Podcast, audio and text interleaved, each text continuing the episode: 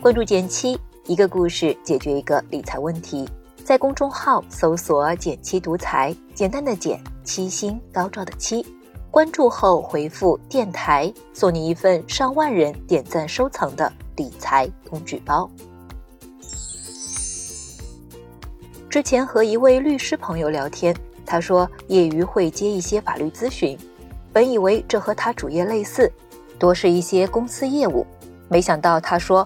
找他最多的是离婚问题，话匣子开了，他足足给我分享了快一小时的真实案例。听完后，我复杂的心情化成一句感叹：谈情怕说钱，谈爱不懂法，这是最普遍的情况，也是最普遍的风险。你在结婚前会和另一半公开自己的财务状况吗？欢迎留言一起讨论。结合那次谈话，我挑了六个特别实用的财务保障点和你聊聊。无论你是单身还是已经步入了婚姻，都值得一看。第一点，结婚前不妨交换一下双方的征信报告。这样做的好处是，不仅可以确认对方有没有负债，还可以看到对方的信用情况、名下是否有房贷等等，了解清楚对方的财务状况。方法也不复杂。除了上人民银行网站查询，还可以和对方一起去人民银行当地分行或打印征信报告业务的银行网点查看更具体的征信情况。类似的，你还可以看看对方的芝麻信用分，甚至律师朋友表示，严谨一点还可以去最高人民法院的网站，通过身份证号码查询失信人名单，排排雷。第二点，查查对方的婚姻登记档案。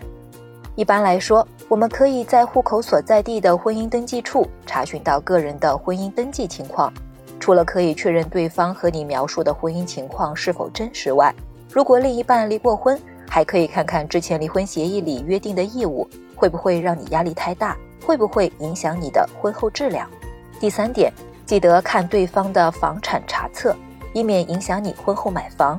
这一点，尤其是在有限购政策的城市，比如上海、北京等，一定要在婚前看一看。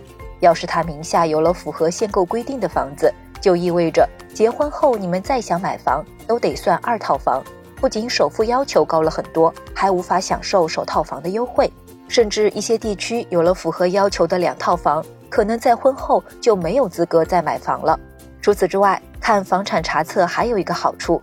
可以看看对方说的婚房是不是在他自己的名下，避免有些家庭把婚房挂在父母名下。查询方法也很简单，现在很多地区拿身份证原件到房管局自助查询机上一刷，就可以打印各自名下的房产登记情况了。第四点，如有彩礼、嫁妆的习俗，尽量在领证前收。原因很简单，婚前是个人财产，婚后就算是夫妻共同财产了。很多朋友可能都会先登记结婚，再摆喜酒，父母往往在领证后才给嫁妆和彩礼。但这样一来，彩礼和嫁妆就算是夫妻共同财产了，万一离婚要分割，只能一人一半。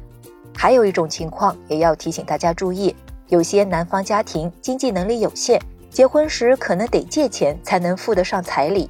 但根据婚姻法司法解释规定，一方在婚前举债。如果被证明用在了夫妻共同生活，那么就会属于夫妻共同债务。换句话说，当女方收取了这笔借来的彩礼钱，也就要共同承担这些债务了。其实，彩礼嫁妆本就是为了讨个好彩头，还是希望大家都少些这样的烦恼，量力而行。第五点，关于房子有两个重点：及时变更登记，书面形式确认份额更安心。房子是婚姻中最容易出现矛盾的事情，因为婚姻法里关于买房的细节非常复杂，稍有不慎就会出大问题。比如房本上只有一方名字，且是一方婚前全款买的房，或者婚后一方父母全款为他买的，那不属于夫妻共同财产。如果另一方也想要拥有，最好的方法是在房产证上做变更，加上名字。任何口头、书面赠与的行为都还可以撤销。有一种类似情况，结果却大不同。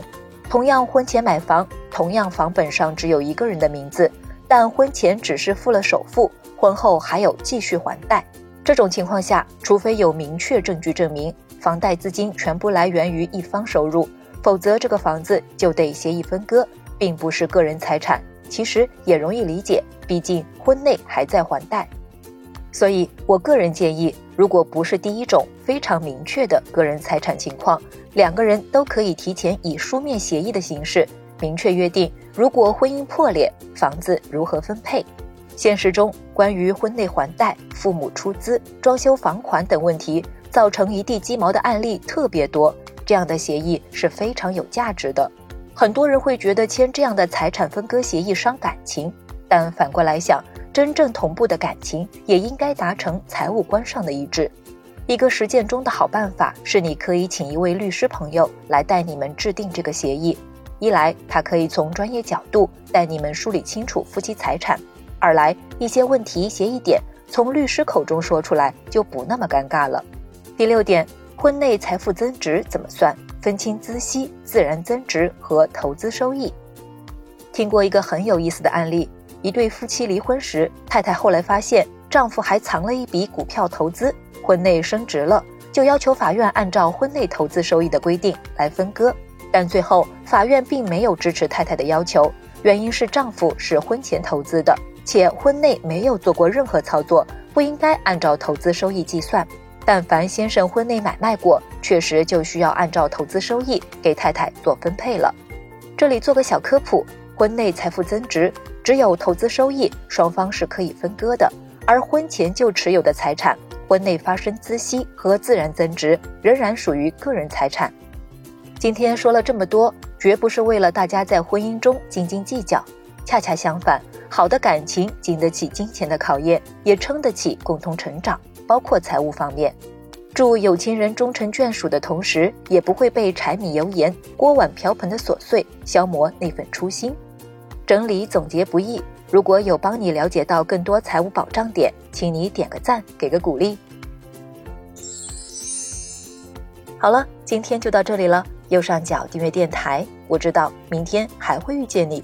微信搜索并关注“减七独裁，记得回复“电台”，你真的会变有钱哦。